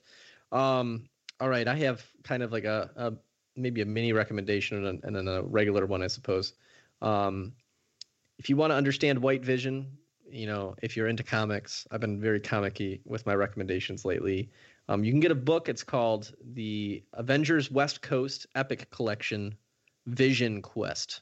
And so Vision Quest is is the storyline where we see um, Vision kind of resurrected as White Vision, um, written by John Byrne. And so you can get that on Amazon. It's like 20 bucks. It looks like it's actually out of stock until next week, probably because everyone saw White Vision and we're like, what's up with that? White Vision, let me buy it. But yeah, Avengers West Coast Vision Quest, if you want to read a little bit more about that. Um, but the recommendation that I'm going to take personally myself this week is I'm going to go back and watch all of WandaVision before Friday. Um, you know, I know after this last episode, uh, both my partner Amelia and I have, have been going on Twitter, going on Reddit, going on all these websites and reading all these connections. The connective tissue in this show is so well done. You know, regardless of what your opinion is about the whole journey that how we got here and all that. Um, you know, there was an episode. Uh, Wanda's watching an episode of a sitcom. I can't remember which one. Maybe it was the Brady Bunch. While she's in the Sokovian um, Hydra facility, and the girl's holding a doll in it. And it's the same doll that Vision was practicing putting diapers on before they had kids in a previous episode. And there's so many little things like that throughout the show where it's just like, holy shit, like this minuscule detail that doesn't like really matter. They put care and thought into it. And so um, I think I think it'll be really beneficial, at, at least to me, and I'm sure if you're a really big fan of the show, it's only about four hours long, the the whole series, right? And so maybe to spend a, spend a few days before the season finale, series finale probably comes out on Friday, and then I don't know, get that whole experience. And so I, I know I'm going to do that next week. I'm going to go through and rate the episodes um, individually. You know, again, now that we have the context of the whole show. Um, and so if you're into rewatching things, I know Erik will never do this, um, but I know I'm I'm a rewatcher. I like rewatching things and, and trying to spot new things in it. So that's my recommendation if if you're into this show and and really want to maybe get the most out of this last episode. So good shit. Alrighty, folks. That's a wrap on episode seven of the Infinity Watch. If you want to reach out to us uh, prior to the finale, let us know what you're thinking, theories, whatever, um, what you're liking, what you're not. You can tweet at Infinity Rewatch or shoot us an email at the Infinity Watch Podcast at gmail.com and maybe we'll talk about you on the show. Depends on how many hateful things you say. So, alrighty, folks. Until next week. Fuck the billionaires. Fuck the billionaires. That's right, Melody. There we go. I thought I'd surprise you on that one. Eh? I love it.